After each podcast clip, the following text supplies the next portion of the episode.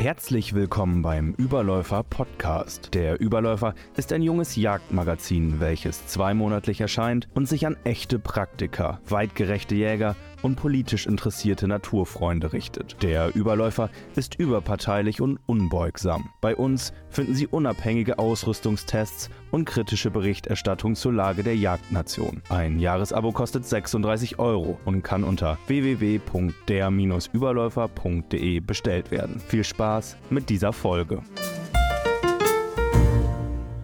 Herzlich willkommen zu einer neuen Überläufer Podcast-Folge. Heute habe ich einen Gast, der in jüngster Vergangenheit viel Medienpräsenz hatte. Es ist Professor Dr. Fritz Fahrenhold, promovierter Chemiker von 1991 bis 97, Umweltsenator in Hamburg, langjähriges SPD-Mitglied, danach als Vorstand für erneuerbare Energien bei der Deutschen Shell AG, 2001 Vorstandsvorsitzender des Windenergieanlagenbauer Repower Systems. Danach leitete er die neu gegründete Konzerngesellschaft für erneuerbare Energien der RWE, Innogy GmbH bis 2012. Seit 1999 ist er Honorarprofessor im Fachbereich Chemie der Universität Hamburg und er, ist weiteres Mitglied der Deutschen Akademie der Technikwissenschaften Akatech, schrieb verschiedenste Bestseller, war für die Deutsche Wildtierstiftung als Alleinvorstand tätig und schrieb zuletzt wieder ein vielbeachtetes Buch. 2022 erschien die große Energiekrise und wie wir sie bewältigen können. Fahrenhold ist weiterhin Aufsichtsratsvorsitzender der Arubis AG, des größten europäischen Kupferherstellers. Er kennt also alle Seiten der Medaille. Und ich freue mich besonders, dass er heute mit mir spricht. Herzlich willkommen, Professor Fahrenhold. Ja, guten Tag, Herr Botmann. Ja, Professor Fahrenhold, ich gehe gleich mal dahin, wo es weh tut. Es tut ja im Moment äh, allenthalben weh. Sie haben zuletzt mit scharfer Kritik an den Grünen und ihrer Energiepolitik auf sich aufmerksam gemacht. Die Taz nannte sie einen, ich zitiere, Klimasarazin und irgendwo habe ich auch gelesen, Sie seien also ein Lobbyist der äh, Fossilenergiebranche. Wie wir gerade im Aufgalopp gehört haben, ist das mitnichten der Fall. Wie kommt also ein Wissenschaftler und Mann der Wirtschaft und langjähriges SPD-Mitglied wie Sie zu dieser Ehre? Nun, das liegt ganz einfach daran, wenn man äh, mit Fakten und ähm, Tatsachen jemand äh, nicht mehr widersprechen kann, dann äh, versucht man es mit persönlicher Diffamierung denn die Dinge liegen ja auf der Hand. Äh, wir sind gerade dabei, durch die Energiepolitik den Wohlstand dieses Landes aufs Spiel zu setzen, ähm, begründet mit der Notwendigkeit, CO2 zu reduzieren. Das bezweifle ich auch nicht. Wir müssen auch äh, das CO2-Thema in den Griff bekommen. Allerdings gibt es nicht nur einen deutschen Himmel, sondern das müssen wir weltweit tun. Uns ist nicht damit gedient, wenn wir abstürzen mit unseren 2% CO2-Anteil, wenn sozusagen in der Zwischenzeit China das Vielfache dieser 2% äh, äh, zusätzlich ausstößt. Nicht China macht im Augenblick 30 des, des Welt-CO2 und darauf weise ich hin. Und wenn man sich die jüngsten Entwicklungen der Übergriffigkeit, äh, dass man sogar in den Heizungskeller der Privatwohnung hineinsteigt, dann äh, muss man sagen, äh, äh, ist, ist eine solche Warnung ähm, notwendig. Und wir sehen ja, die Regierung äh, rudert rum, ja, sie, ähm, hat gemerkt, dass die Bürger äh, diese Übergriffigkeit ähm, nicht nur verunsichert, sondern auf die Palme bringt. Ich habe ja nachgewiesen, wenn Sie ein, ein äh, eine Gasheizung, eine, einen Brennwertkessel, also modernster äh, Prägung, ersetzen durch eine Stromheizung mit Wärmepumpe, dann haben wir den gleichen CO2-Ausstoß. Warum? Weil wir natürlich gerade im Winter, wenn keine Sonne scheint und der Wind nicht da ist, äh, dann haben wir äh, einen hohen Steinkohle- und Braunkohleanteil im Strom und die CO2-Bilanz ist nicht besser. Also insofern 130 Milliarden, so war es geplant, für nichts. Und das haben die Bürger gemerkt. Ich habe das ausgesprochen, habe das vorgerechnet und dann kommt zurück, äh, dass man dann, äh, dass man Klimasarazin ist, Klimaleugner und sowieso gekauft von der Ölindustrie. Ähm, das, das, unterm Strich heißt das für mich, offensichtlich haben, haben sie keine besseren Argumente. Bevor wir da mal drauf eingehen, würde mich mal interessieren, hm, nun scheint ja irgendwie die Idee, oder es gibt ja so zwei Theorien darüber, was die Idee dahinter ist. Die einen sagen, ähm, die Grünen wollen also eine Art äh, Klima, klimaneutralen oder ich glaube auf den Wahlplakaten stand klimagerechter Wohlstand. ähm, die, ähm, das heißt also weiterhin Industrienation bleiben, aber eben alles auf, auf grüne Energie umstellen. Und die anderen behaupten immer, die Grünen wollen also die Deindustrialisierung unseres Landes, das ja, wenn gleich nur 1,8 des weltweiten CO2-Ausstoßes von hier kommen, ja doch immer noch die viertgrößte Volkswirtschaft der Welt ist. Was ist denn Ihre Theorie dazu? Was steht dahinter? Was ist das Endziel hinter dieser Transformation? Ich kann mir schon gut vorstellen, dass ein großer Teil der Linken und der Grünen äh, ich sage es mal vorsichtig, äh, billigend in Kauf nimmt, wenn unsere Industrie zusammenbricht. Der jetzt geschasste Staatssekretär im Bundeswirtschaftsministerium hat das ja sehr klar in einem ähm, YouTube-Filmchen äh, im Besten gegeben. Er hat gesagt, wenn äh, die Industrie meint, äh, sie müsste woanders hingehen, dann soll sie doch gehen. Man, man darf ja nicht vergessen, dass äh, Amerika mit 3 Euro Cent und China mit 4 Euro Cent äh, nur ein Drittel der Stromkosten hat, die wir haben. Wir haben die höchsten Strompreise der Welt. Ab und zu äh, ist Burkina Faso Nummer eins, aber in der Regel sind wir die teuersten und das bedeutet, dass wir in der Stahlindustrie, in der Kupferindustrie, in der Düngemittelindustrie, in der Chemie ähm, diesen Wettbewerbsnachteil nicht wettmachen können. Wir verlieren die Wettbewerbsfähigkeit und das wird billigend in Kauf genommen. Und äh, das, da darf man nicht lange rumreden. Ich glaube schon, äh, dass äh, die Grünen eine andere Vorstellung von äh, einer Gesellschaft haben als der größte Teil Deutschlands. Meine 70 Prozent der Menschen sagen, ähm, wir sollten jetzt nicht auf äh, Kernenergie verzichten, äh, die machen es trotzdem. Also die Mehrheit äh, hat ein ganz klares Bild, wie sie ihren Wohlstand erhalten will. Ich habe den Eindruck, die Grünen nehmen das nicht zur Kenntnis.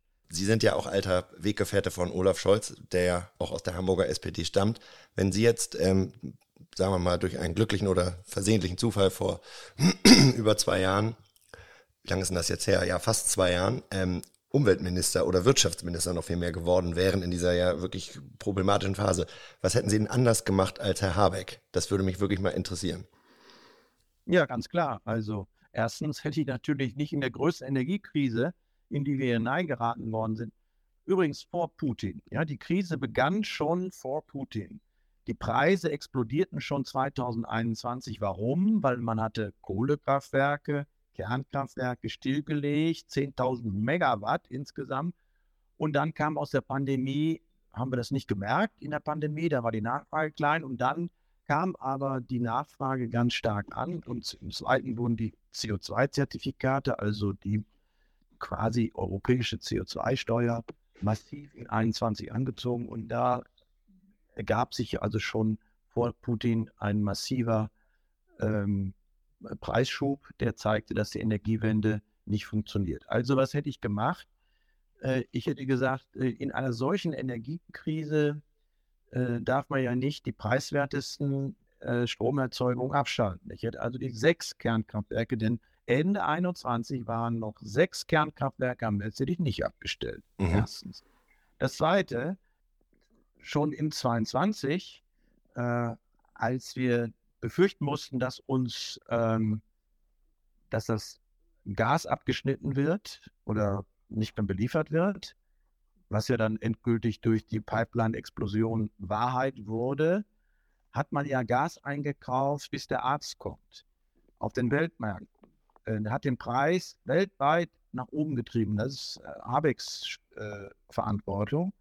Äh, das führte dazu, dass äh, Pakistan, Bangladesch und Indonesien äh, gesagt haben, wir können uns das Gas nicht mehr leisten, wir bauen jetzt wieder Kohlekraftwerke. Das muss man sich mal vorstellen, wie dumm eine Politik ist, die sozusagen hier in Deutschland Kohlekraftwerke abstellt, Gaskraftwerke, äh, äh, Gas weltweit nachfragt und die anderen äh, steigen die Kohle aus. Das ist für, den, für die CO2-Emissionen eigentlich ziemlich wurscht.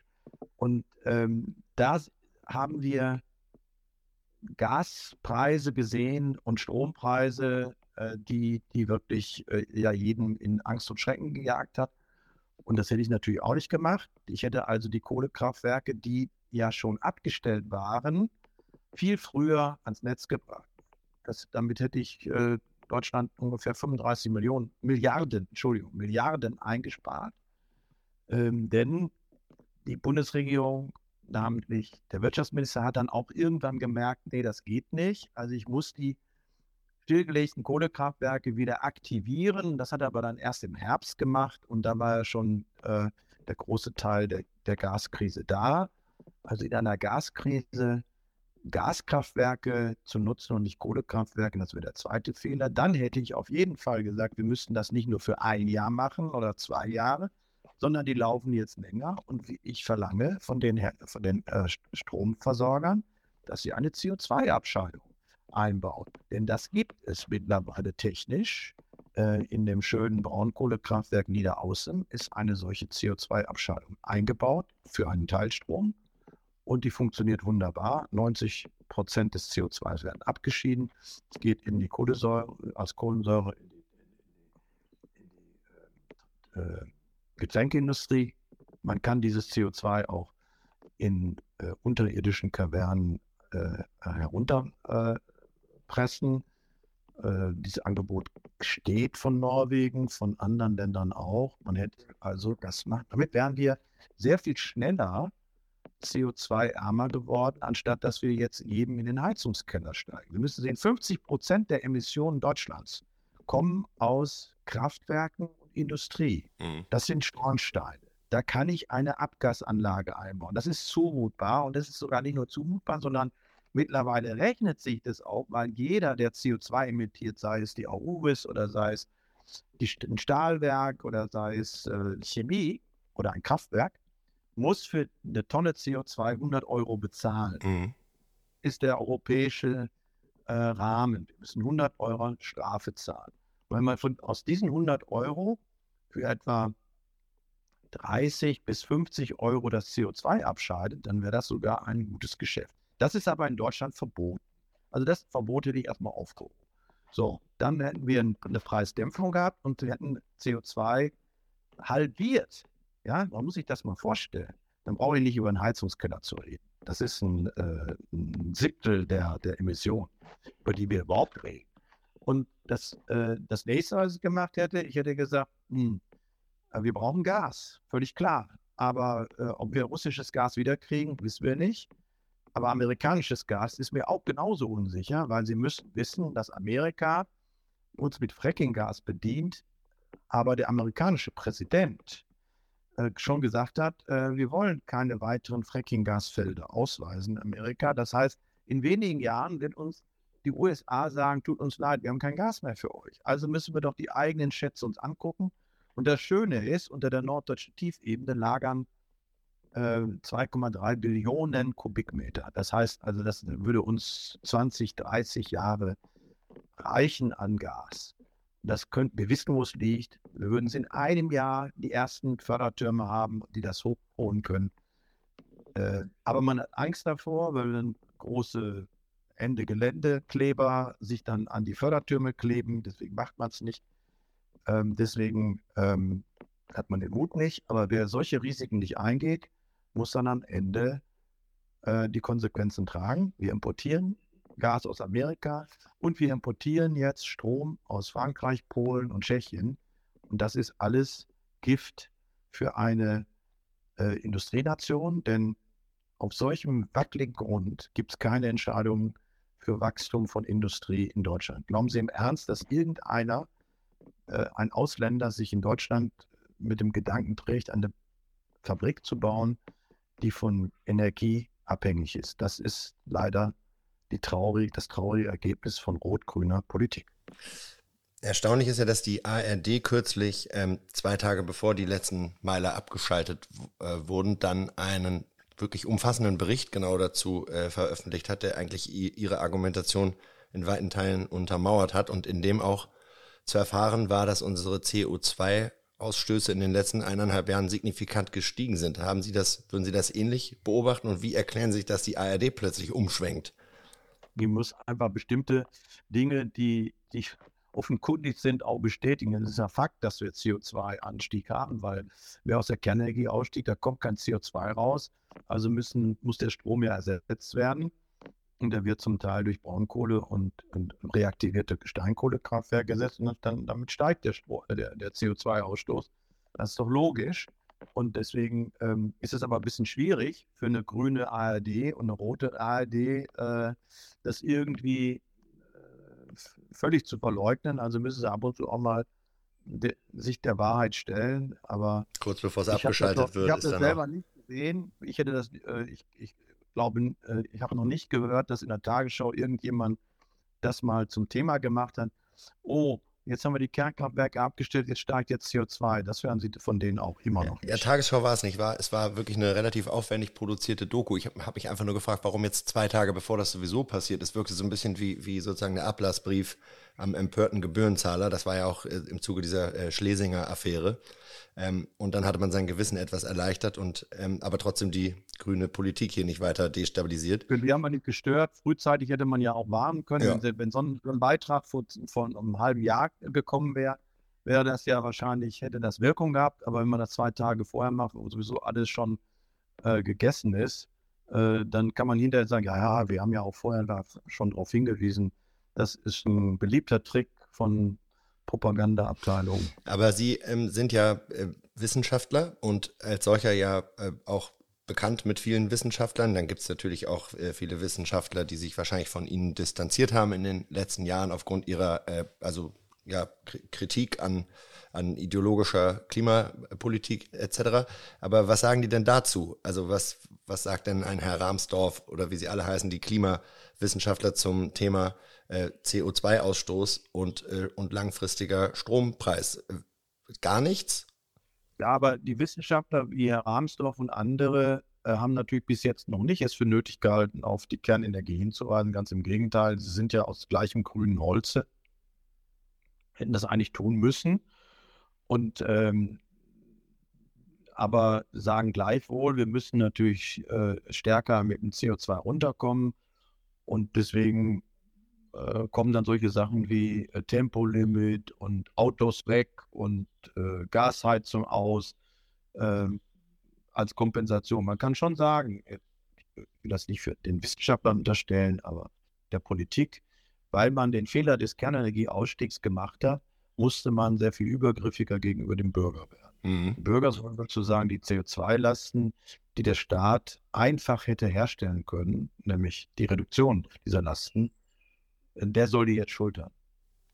Ja, nun ist ja immer die Idee, ähm, zumindest die von denjenigen, die regieren, die uns nicht deindustrialisieren wollen, sondern die sozusagen noch vom Wirtschaftswunder äh, träumen, dass uns dann andere Länder dabei folgen. Und glauben Sie, dass in zehn Jahren äh, unsere europäischen oder außereuropäischen Nachbarn dann sagen werden, die Deutschen die haben das richtig clever gemacht? Gibt's da, also haben wir irgendwas vielleicht nicht auf dem Schirm? Ich weiß nicht, grünen Wasserstoff oder künstliche Intelligenz? Ich habe keine Ahnung, aber Sie. Also erstmal ist das mit dem grünen Wirtschaftswunder so eine Sache, ähm, denn es ist ja jetzt schon äh, so, dass wir 90 Prozent der Solarpaneele äh, aus äh, China importieren. Ja, ja, äh, wir sind einfach in der Energieerzeugung zu teuer. Wir sind so teuer, dass es sich nicht lohnt, in Deutschland Solarplatten ähm, zu bauen. Und das Gleiche marschiert jetzt bei der Windindustrie auch. Die Windindustrie ähm, kränkelt, weil der Standort Deutschland zu teuer geworden ist. Die einzelnen Teile dieser äh, Windkraftanlagen kommen ohnehin schon zum großen Teil aus China und anderen Ländern. Also dieses Wirtschaftswunder ist äh, ein Fake.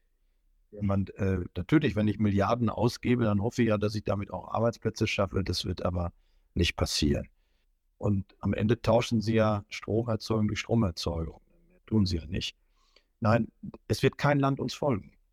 Es gibt ja auf der Welt, ich habe das ja in meinem Buch, die äh, große Energiekrise äh, ausgearbeitet. Es gibt eigentlich drei Schulen, wie man sozusagen in Zukunft angesichts der CO2-Belastung, die man herunterfahren will, wie man äh, die Energie in Zukunft erzeugen will.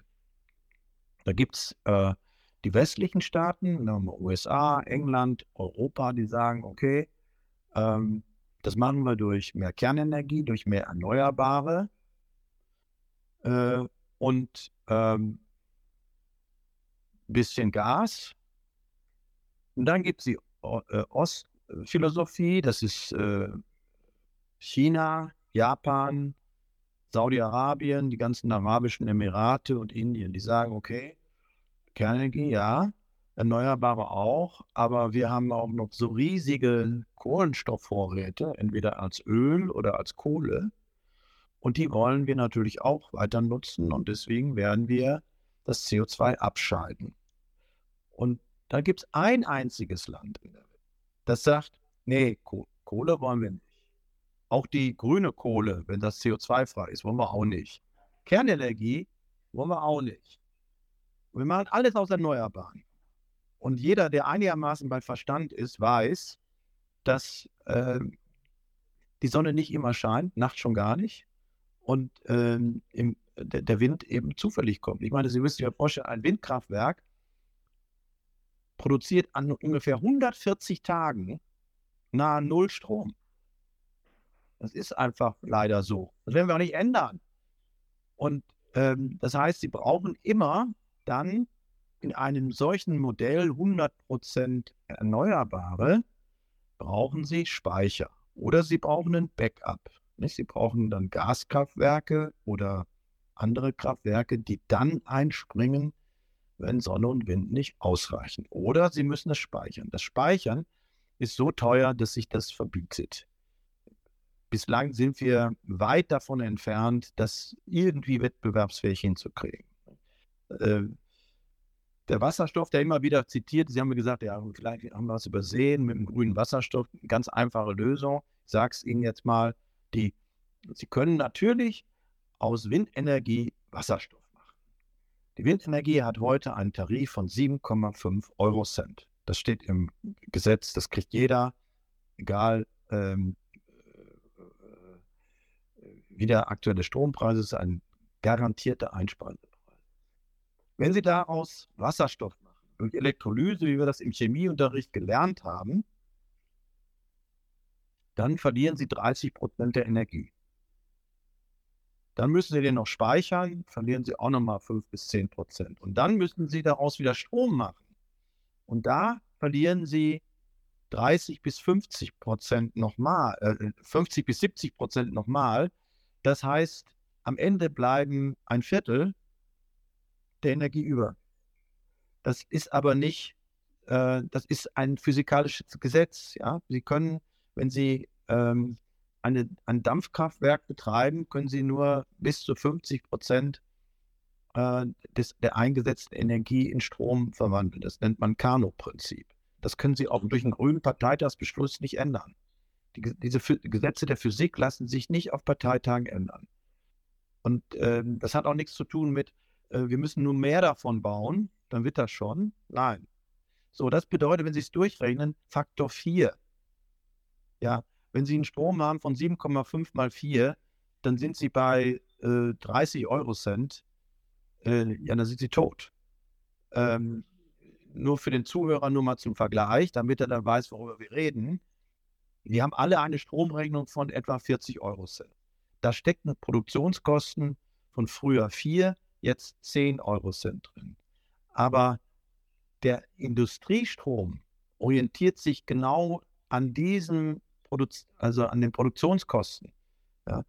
Wir Haushaltskunden, wir müssen auch noch bezahlen die Steuern, die Abgaben, die, ähm, die Verteilungskosten im, im, im, Niederspannungsnetz. Aber die äh, Großindustrie nimmt den Strom von den Hochspannungsleitungen zu den Kosten der quasi zu den Kosten der Erzeugung.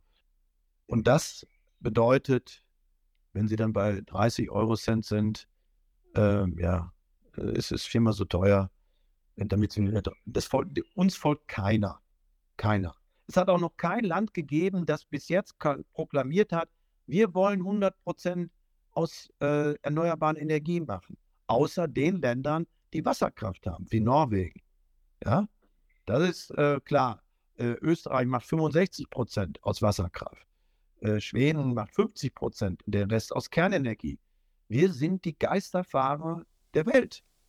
Und dabei waren wir mal ganz gut, oder? Wir, so, wenn man jetzt die letzten 30 Jahre zurückguckt, wir haben ja, äh, glaube ich, unseren CO2-Ausstoß auch halbiert, oder? Oder ist das. Äh ja, das ist, das finde ich sehr gut, dass Sie das ansprechen, weil ich finde, diese Lamoyanz und diese, äh, dieses schlechte Gewissen, das uns jeden Tag eingeredet wird, ja, es wird ja geradezu Angst verbreitet in den Schulen, bei den Kindern, damit sie äh, um Gottes Willen nicht mit dem Auto fahren und Flugreisen verpönt und so weiter. Dieses Land, vom Botmann, dieses Land hat in den letzten Jahren, in den letzten äh, 30 Jahren 40 Prozent des, der, des CO2s reduziert, wie kein anderes Land auf der Welt. Wir haben ein ganzes Land, nämlich die ehemalige DDR, auf Vordermann gebracht. Das war der schlimmste CO2-Emittent der Welt. Und das einfach mal zur Kenntnis zu nehmen. Und wenn wir jetzt mal ähm, das umrechnen auf das, was dieses Land leistet, denn wir produzieren ja auch viele Güter für die die Welt braucht. Mhm. Maschinen, Kraftfahrzeuge, Flugzeuge, ähm, Chemikalien.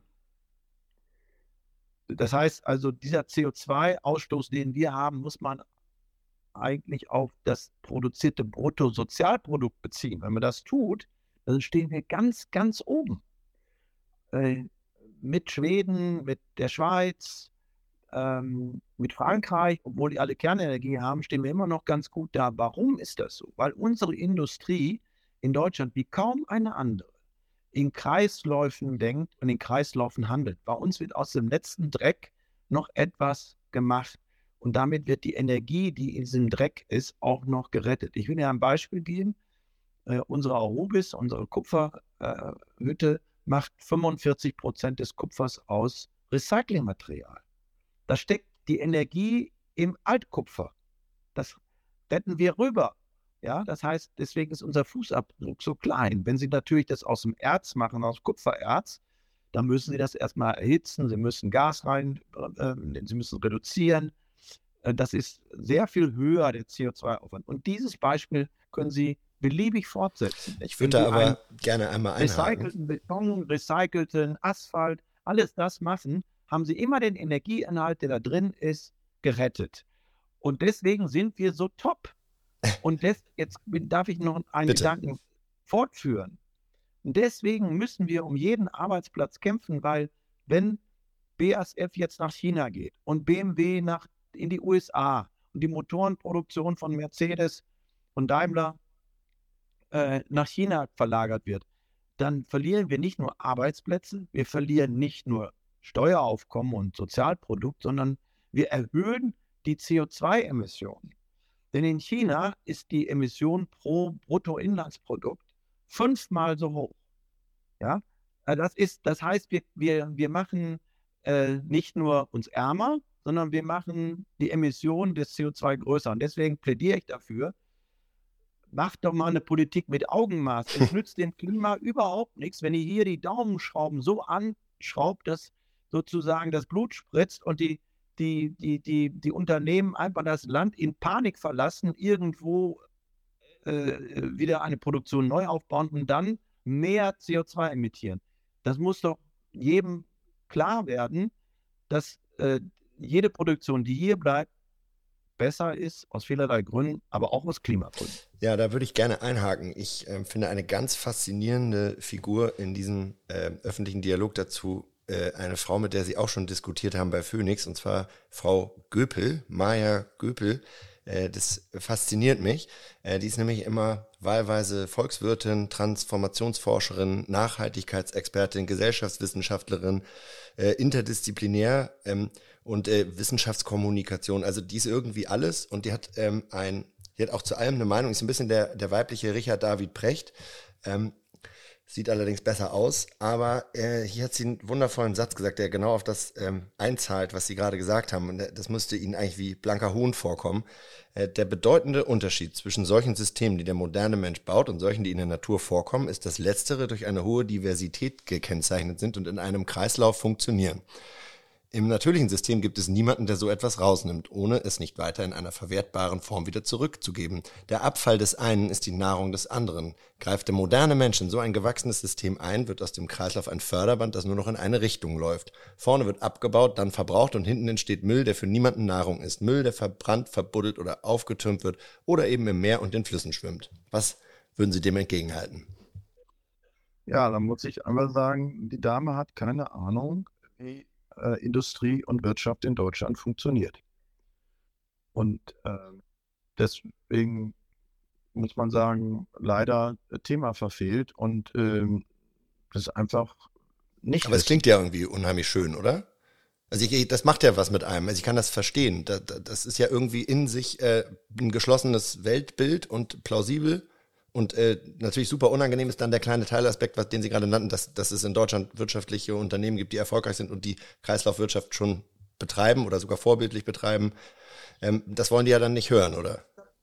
Ich, ich habe ich hab ein Beispiel. Ich habe vor einer Woche eine, eine tolle äh, Glasfabrikfirma Glas Wiegand in, in Thüringen in Suhl mhm. besucht.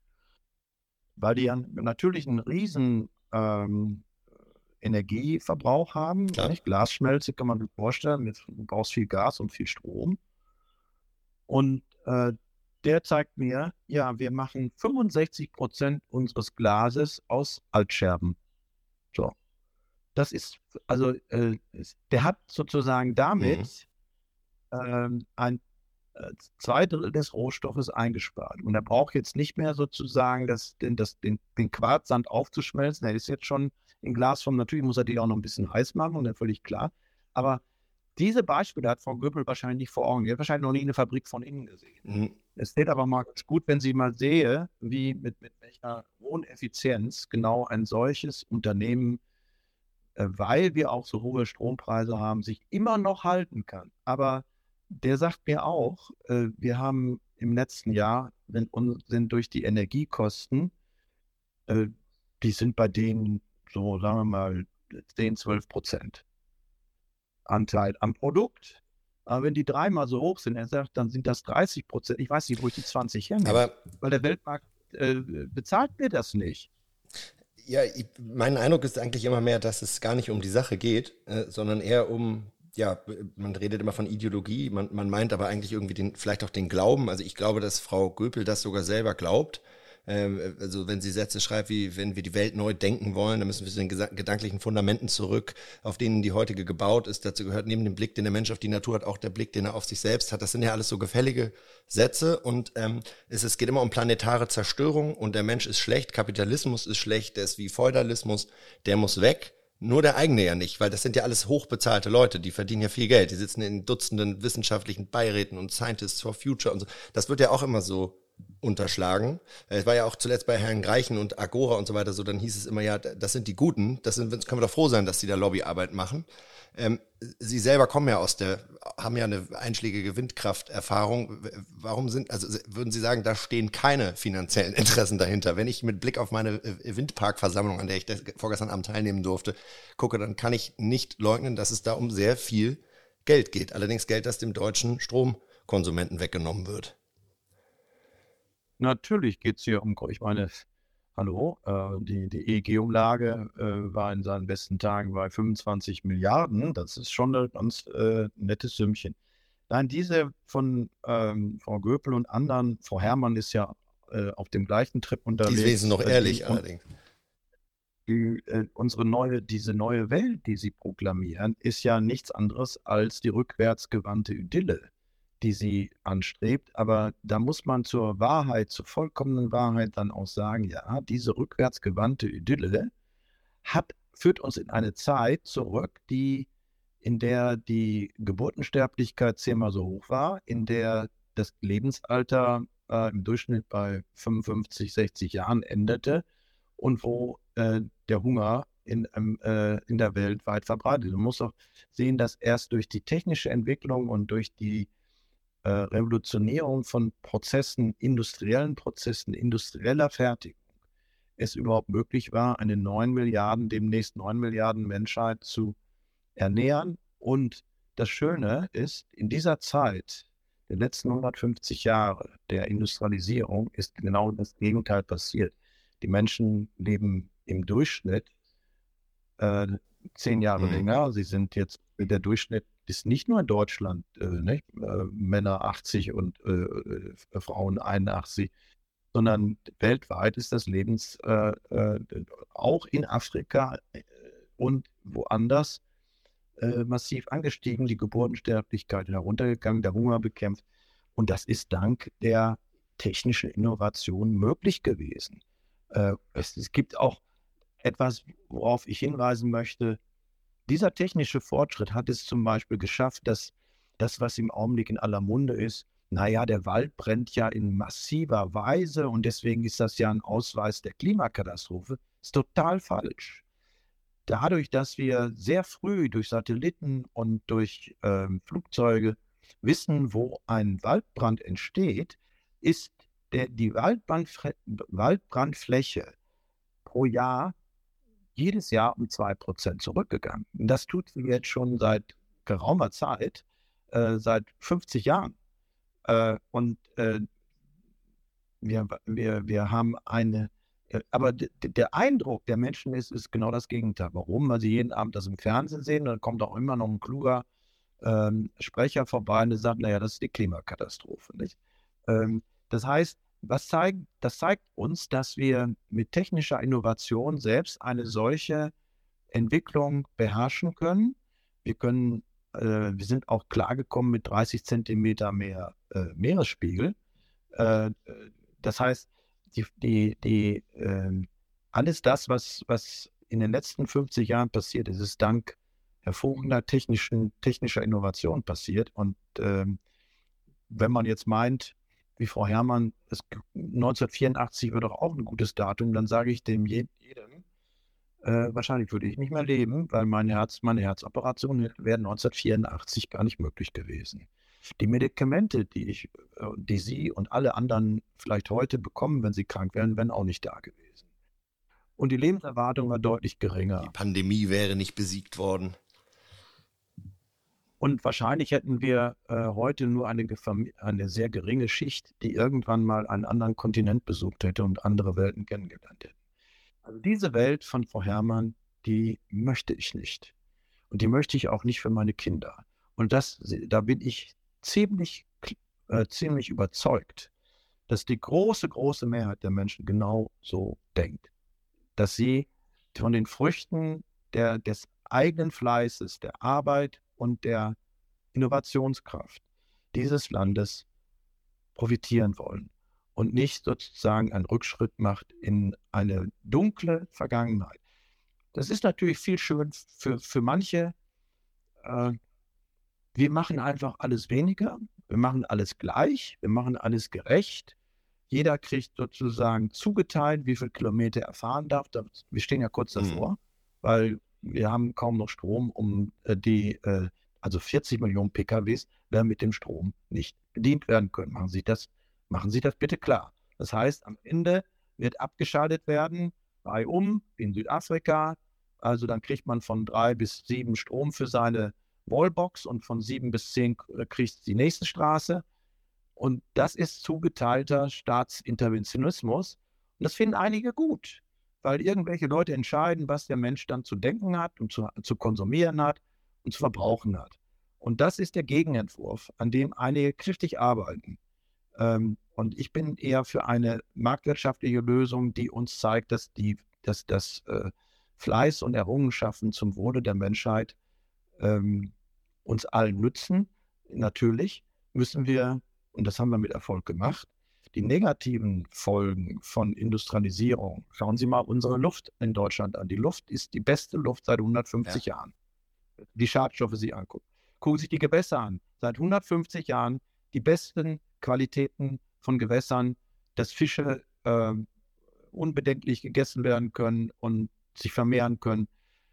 Es, wir haben eine, eine, äh, einen, einen Naturschutz äh, entwickelt, wie auch die Artenvielfalt hat sich ähm, nur in bestimmten äh, Bereichen äh, verschlechtert, aber in wesentlichen Bereichen stabilisiert. So, das sind alles Dinge, die wir in den Griff bekommen. Jetzt müssen wir das CO2-Thema noch in den Griff kriegen. Und da müssen wir das Pferd aber nicht von hinten aufzäumen, sondern müssen da, mal, da anfangen, wo es das meiste bringt. Das meiste bringt es natürlich in China, das meiste bringt es aber auch bei uns, bei den Kraftwerken. Und da müssen wir anfangen und nicht sozusagen die Leute kujonieren. Und mein Eindruck ist, manchmal tut man das ganz gerne, weil das gibt manchen eine riesige Macht Klar. über die Einzelnen. Was da beim, bei diesem Heizungsgesetz ja passiert ist, ist doch, man hat 40 Millionen unterschiedliche Lebensverhältnisse von, wenn man mal Durchschnitt zwei Personenhaushalt nimmt, versucht über in, in ein in einen ein prokrustres Bett zu pressen. Die sind aber nicht so. Da gibt es Häuser, die sind 40 Jahre alt. Da gibt es Häuser, die sind gut gedämmt, schlecht gedämmt. Da gibt es Lebensverhältnisse von Menschen, die haben gerade ihr Haus abbezahlt und wollen zum End äh, ersten Mal auch sich was gönnen. Und da kommt der Staat und sagt, alle gleich. Wir machen überall die Wärmepumpe rein. Ich finde das wirklich unmöglich. Und ich freue mich darüber, dass die Menschen das nicht mehr akzeptieren. Ja, das würde auch so ein bisschen zu meiner, sozusagen zu meinem letzten Themenblock überleiten. Damit haben wir auch angefangen. Also diese grassierende Hypermoral, die inzwischen im öffentlichen äh, Debattenklima nicht sehr segensreich wirkt. Herr Aiwanger ist ja das jüngste Beispiel. Ähm, oder Sie sind ein bekanntes Beispiel. Es gibt Dutzende, Dutzende andere. Ich habe letzte Woche, vor zwei Wochen war das, habe ich mit jemandem telefoniert, der arbeitet bei einem großen Lebensmittelkonzern äh, in Nordrhein-Westfalen, in ihrer Heimat, in Westfalen. Und der sagte mir, ja, ich würde ja auch gerne mal mich mal politisch äußern, aber das kann ich nicht bringen. Ich bin ja im Corporate tätig, das darf man nicht mehr. Das hörte ich dann wenige Tage später nochmal. Also es scheint mittlerweile so zu sein, wenn man für eine große Firma tätig ist, hat man sich politisch nicht mehr zu äußern. Ähm, es sei denn, man äußert sich eben für die von Ihnen gerade benannten Probleme. Also ähm, ja, und da frage ich mich jetzt so ein bisschen, Sie, das ist ja heldenhaft, was Sie da machen. Äh, das ist, äh, finde ich, bemerkenswert und auch die, die, Drangsal, die Sie da auf sich nehmen. Ich kann mir vorstellen, das ist überhaupt nicht lustig. Äh, ich möchte auch nicht wissen, was Sie so an Zuschriften bekommen oder an Drohungen. Aber alleine äh, kann man ja den, das ist ja ein bisschen wie Don Quixote, nur dass sie gar nicht gegen Windmühlen reiten, sondern gegen, gegen irre Ideologie. Nur äh, wie, wie können wir denn, wie kommen wir denn da raus? Wie, wie können wir denn zurück zur Vernunft und wie können wir vielleicht der Öffentlichkeit oder auch dem Ausland äh, wieder etwas von dem unheimlichen Know-how, das in diesem Land noch ist, hier sind ja noch Millionen Leute, die sich richtig auskennen, die sind nur nicht in der Regierung, wie können wir denn wieder etwas äh, davon zurückerobern, sowohl Lufthoheit als auch äh, intellektuelle Deutungsmacht, weil so werden wir ja auch dem Klima nicht helfen und der Gesellschaft sowieso nicht. Die ist ja schon gespalten, hat man mittlerweile den Eindruck. Nun, es ist ja so, dass ähm, ich, ich fahre sehr viel rum. Zwei bis dreimal in der Woche bin ich irgendwo. Ich war jetzt in Suhl, ich fahre jetzt äh, nach Bünde und dann komme ich nach Düsseldorf und dann fahre ich äh, nach Trier und überall habe ich ein volles Haus. Da kommen 200 Leute, 250 Leute in Bünde kommen wahrscheinlich 350 Leute in der Stadthalle. Wir werden immer mehr. Und äh, das Schöne ist, da kommen mittlerweile Mittelstandsunternehmen, äh, ähm, industrieller Mittelstand, die sich dann auch äußern. Die gehen in so einer Versammlung zum Mikrofon und sagen, Herr Verhandelt hat völlig recht. Ich kann Ihnen mal sagen aus meiner Praxis, was das bedeutet für mein Unternehmen. Wir haben im Augenblick, ähm, ich, ich stehe vor der Frage, ob ich einen Teil meiner Produktion verlagern äh, muss, um, äh, mein, um, um zu überleben. Ja? Und ähm, ich bin deswegen sehr positiv gestimmt, dass sich dass dieser Krug äh, geht nicht mehr lange in den Brunnen. Denn ähm, die Menschen informieren sich mittlerweile auch an anderer Stelle. Eines der Hauptursachen, dass diese Politik, die dauert ja schon eine geraume Zeit. In der Kernenergieausstieg fing ja schon 2011 unter Frau Merkel an. Und es gibt auch noch so ein paar andere Themen, die eigentlich, ähm, wo wir so die Geisterfahrer sind. Dass ähm, man sagen muss, der öffentliche Rundfunk hat eigentlich verhindert, dass die Leute ihren eigenen Kopf äh, benutzen äh, wurden immer schön eingeordnet und eingenordet, alles gut, was das ein, ein Rundfunk, ein, ein Staatsrundfunk geworden. Mhm. Und Leute glauben den aber nicht mehr, weil sie die Realität ja jeden Tag erfahren. Und deswegen, sie informieren sich in sozialen Medien, es gibt äh, alternative Informationsquellen mittlerweile. Es gibt das Handy, das was natürlich nach. permanent wie so ein, äh, ja, eine Taschenlampe äh, irgendwelche Sachen aufzeichnet. Ja, wird immer mehr. Ja es wird immer mehr und die, die Diskrepanz mit, äh, äh, dem Regierungsankündigen, es wird uns allen besser gehen und der Scholz hat jetzt, also Olaf Scholz, mein Parteifreund, hat gesagt, also wir, wir stehen jetzt vor einem neuen Wirtschaftswunder, wenn wir alle nur mit Wind und Sonne machen. Da kann man nur sagen, wie kann man so ähm, äh, kurzsichtig ähm, so etwas behaupten. Äh, da, aber irgendwann wird das ja Realität. Ne? So in ein, zwei Jahren kann man ja mal fragen, was ist denn daraus geworden aus diesem Dem Bürokratieabbau.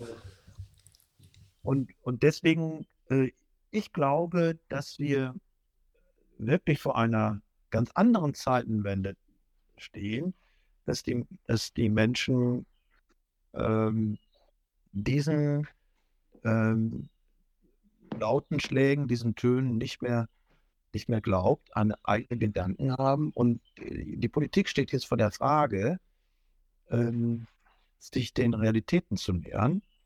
Äh, sonst werden sie diejenigen weggepustet. Und denn, denn äh, wir stehen vor einer Bundestagswahl und ich sage voraus, es wird ein Energiewahlkampf, weil die, die, sie können nicht permanent abschalten und, und Neues wird kaum hinzugeschaltet. Jedenfalls, was neu ist, wird nicht zuverlässig zugeschaltet. Denn wenn ich jetzt gerade mal aus dem Fenster gucke, hier in Hamburg, äh, es ist kein Wind und es ist bedeckt. Ich würde mal sagen, heute leistet erneuerbare Energien hm, 15 Prozent der, der, der Stromversorgung.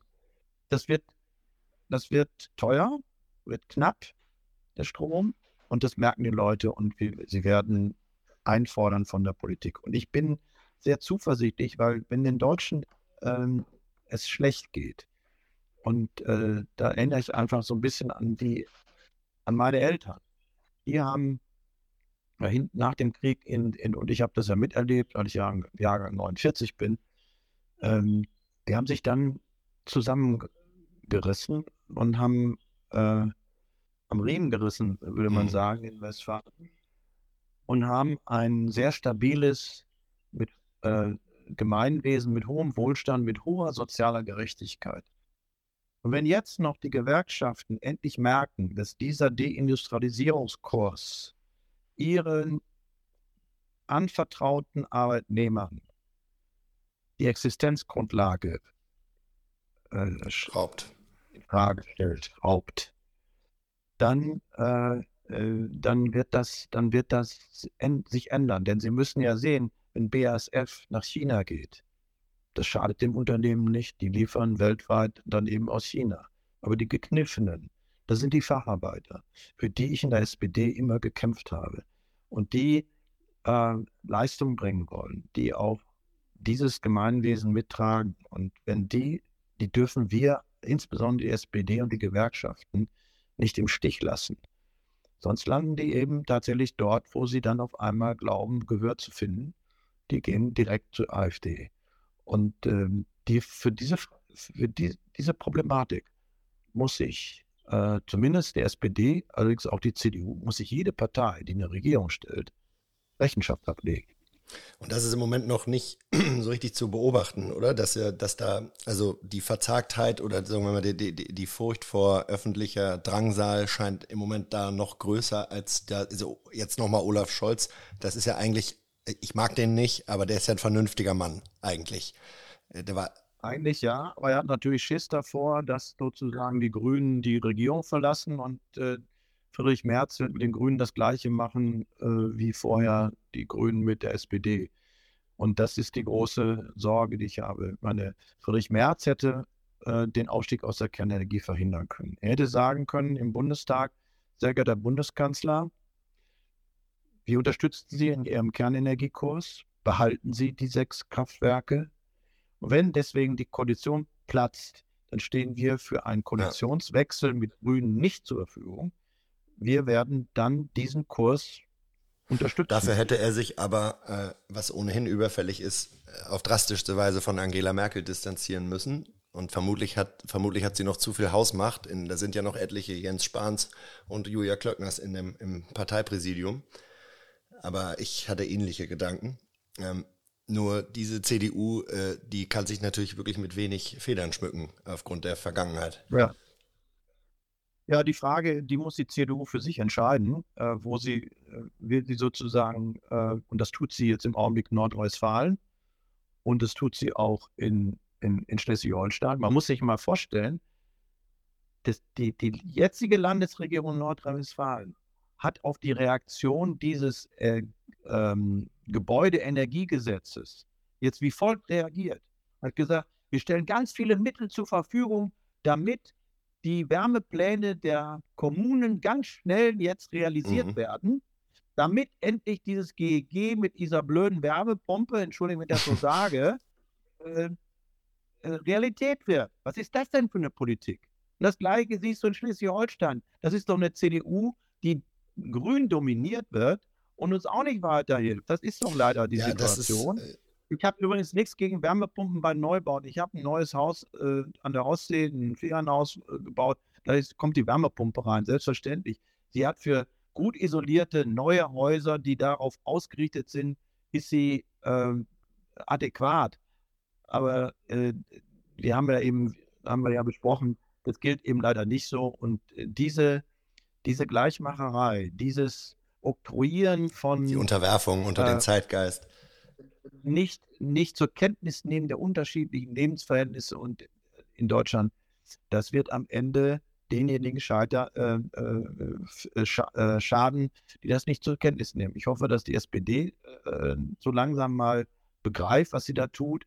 Und ich hoffe auch, dass die CDU endlich zu Sinnen kommt und nicht einfach nur diesen grünen Murks hinter, hinterherläuft. Und jetzt wissen wir aber, warum das so ist. Weil natürlich die Medienlandschaft so ist wenn der März an, wenn der März das gemacht hätte, was wir gerade besprochen mhm. hätten. Wenn er gesagt hätte, ja, nun lassen wir mal die Kernkraftwerke, wir machen einen historischen Kompromiss zwischen SPD und CDU in der Energiepolitik. Die Grünen können sich gehackt legen. Wir halten an der Kernenergie fest, zusammen mit der SPD. Ja, dann äh, wären die Medien wie angestochen, hätten die den März äh, ich glaube, das hätte er nicht überlebt. Nein, genau so. Und das ist ja. unser Problem. Wir haben eine Medienlandschaft und deswegen sind solche Gespräche wie dies, das, was wir führen, das erreicht ja auch Menschen, die es wann weitertragen sollen und wollen, damit eine Gegenöffentlichkeit entsteht.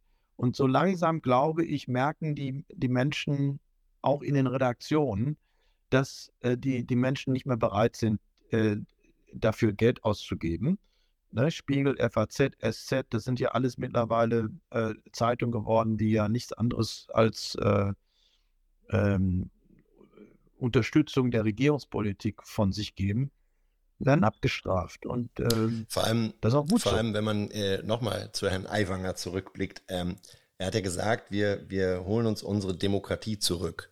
Herr Habeck hat im Wahlkampf in Bayern äh, vier Jahre vorher zweimal exakt das Gleiche gesagt, als die Grünen dort äh, sozusagen im, im, Aufwind waren. Also endlich äh, ein Stück Demokratie für Bayern etc. Es ist ähm, ein ähnlicher Wortlaut.